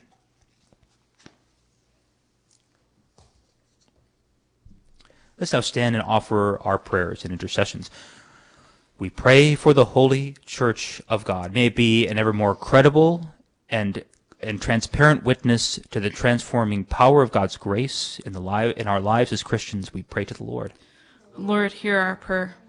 Let's pray for our Holy Father and for his intentions for this month of December for catechists. We pray to the Lord. Lord, hear our prayer. Let us pray for peace throughout the world. We pray that those who govern us may be very attentive to the working of the Holy Spirit in their deliberations, that they may always respect life from conception to natural death. We pray to the Lord. Lord, hear our prayer. We pray for children, for fathers, for young men, that they may conquer the world. The Word of God may be deeply rooted in their hearts, and they may overcome the evil one in their lives. We pray to the Lord. Lord, hear our prayer. We pray for those who have been given the gift of prophecy, like Anna in the Gospel today, that they may attune their minds and their hearts to recognize God's presence in the world and in the lives of those around them. We pray to the Lord. Lord, hear our prayer. We pray for the sick and who are in the suffering, for those who have any need. We pray to the Lord. Lord, hear our prayer. And finally, let us remember those who have died. May they truly rest in peace. We pray to the Lord. Lord, hear our prayer. Heavenly Father, hear our prayers and grant our petitions through Christ our Lord. Amen. Once in royal David's city stood a lonely cattle shed, where a mother laid her baby in a manger for his bed. Mary was that mother mild, Jesus Christ, her little child. He came down to earth from heaven, who is God and Lord of all, and his shelter was a stable, and his cradle was a stall. With the poor and mean and lowly lived on earth our Savior holy. Pray, dearly beloved, that my sacrifice and yours may be acceptable to God, the Almighty Father. May the Lord accept the sacrifice at your hands for the praise and glory of his name, for our good and good of all his holy church. Receive with favor, O Lord, we pray, the offerings of your people, that what they profess with devotion and faith may be theirs through these heavenly mysteries, through Christ our Lord. Amen. The Lord be with you. And with your spirit, Lift up your hearts. we lift them up to the Lord. Let us give thanks to the Lord our God. It is right and just. It is truly right and just, our duty and our salvation, always and everywhere to give you thanks. Lord, Holy Father, Almighty and Eternal God, through Christ our Lord. For through him the holy exchange that restores our life has shone forth today in splendor. When our, frail, our frailty is assumed by your word, not only does human mortality receive an unending honor, but by this wondrous union we too are made eternal. And so, in company with the choirs of angels, we praise you, and with joy we proclaim. Sanctus, Sanctus, Sanctus Dominus Deus Sabaoth, Plenius in celi et terra, Gloria tua, Hosanna in excelsis, Benedictus, qui venit in nomine Domini, Hosanna in excelsis. You are indeed holy, O Lord, the fount of all holiness. Make holy, therefore, these gifts, we pray, by sending down your Spirit upon them like the dewfall, so that they may become for us the body and blood of our Lord Jesus Christ. At the time he was betrayed and entered willingly into his passion, he took bread, and giving thanks broke it, and gave it to his disciples, saying, Take this, all of you, and eat of it, for this is my body, which will be given up for you.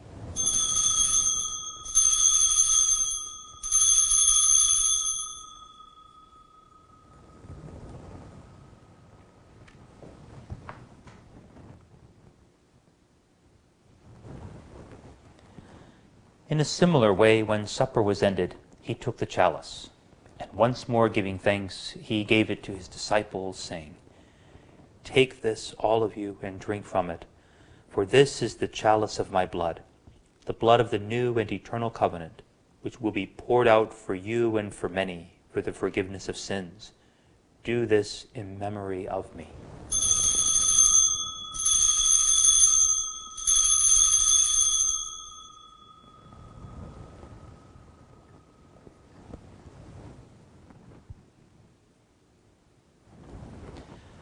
The mystery of faith. When we eat this bread and drink this cup, we proclaim your death, O Lord, until you come again. Therefore, as we celebrate the memorial of his death and resurrection, we offer you, Lord, the bread of life and the chalice of salvation, giving thanks that you have held us worthy to be in your presence and minister to you. Humbly we pray that partaking of the body and blood of Christ, we may be gathered into one by the Holy Spirit. Remember, Lord, your church spread throughout the world, and bring her to the fullness of charity, together with Francis our Pope and Michael our Bishop and all the clergy. Remember also our brothers and sisters who have fallen asleep in the hope of the resurrection, and all who have died in your mercy. Welcome them into the light of your face. Have mercy on us all, we pray, that with the Blessed Virgin Mary, Mother of God, with Blessed Joseph, her spouse, with the blessed apostles and all the saints who have pleased you throughout the ages, we may merit to be co-heirs to eternal life and may praise and glorify you through your Son, Jesus Christ. Through him and with him and in him, O God Almighty Father, in the unity of the Holy Spirit, all glory and honor is yours forever and ever.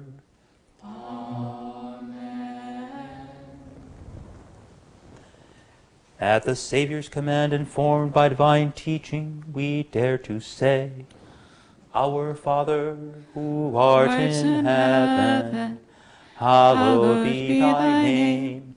Thy kingdom come, thy will be done, on earth as it is in heaven.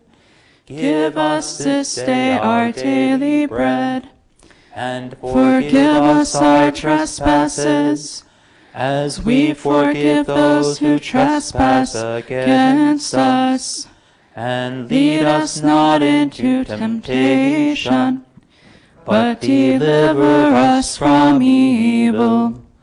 Deliver us, Lord, we pray, from every evil. Graciously grant peace in our days, that by the help of your mercy we may be always free from sin and safe from all distress, as we await the blessed hope and the coming of our Savior Jesus Christ. For the kingdom, the power, and the glory are yours, now and forever.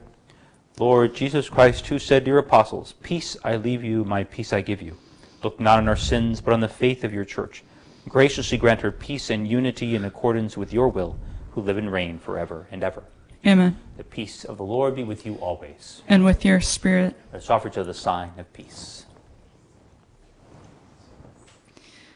Agnus Dei, qui tollis peccata mundi, miserere nobis. Agnus Dei, qui tollis peccata mundi, miserere nobis. Agnus Dei, qui tollis peccata mundi, dona nobis pacem.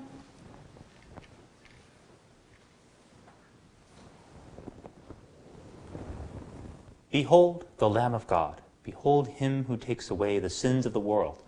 Blessed are those called to the supper of the Lamb. Lord, I am not worthy you should enter under my roof, but only say the word, and my soul shall be healed.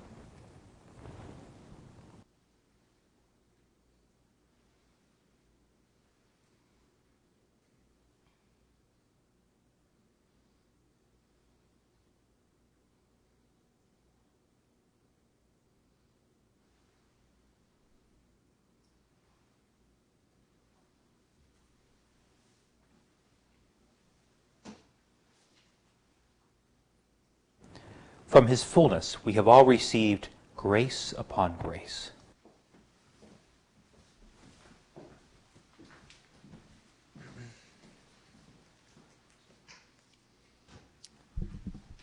An act of spiritual communion. My Jesus, I believe that you are present in the most holy Eucharist, and I desire to receive you. Although I cannot receive you sacramentally at this time, please at least come spiritually into my heart. Embrace you as if you were already there. Amen.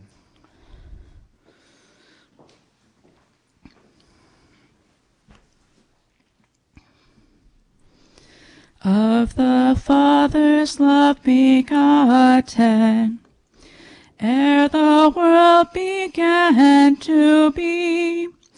He is Alpha and Omega, He the source, the ending, He of the things that are, that have been and that future years shall see.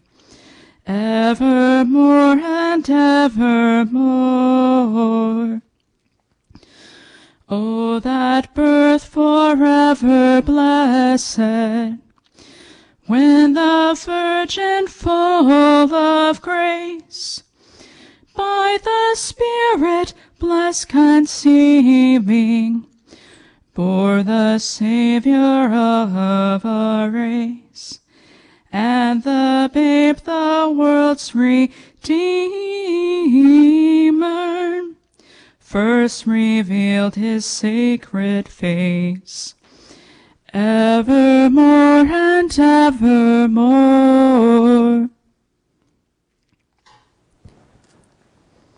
Let us pray. O God, who touch us through our partaking of your sacrament, work, we pray, the effects of its power in our hearts, that we may be made fit to receive your gift through this very gift itself, through Christ our Lord. Amen. The Lord be with you. And with your spirit. The Almighty God bless you, the Father, and the Son, and the Holy Spirit. Amen. Go in peace, glorifying the Lord by your life. Thanks be to God. Good Christian friends, rejoice with heart and soul and voice. Oh, give heed to what we say. Jesus Christ is born today. Ox and ass before him bow, and he is in the manger now. Christ is born today. Christ is born today.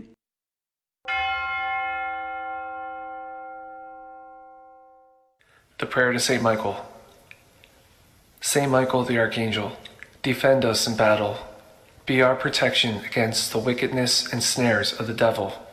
May God rebuke him, we humbly pray. And do thou, O Prince of the heavenly host, by the power of God, cast into hell Satan and all the evil spirits who prowl about the world seeking the ruins of souls. Amen.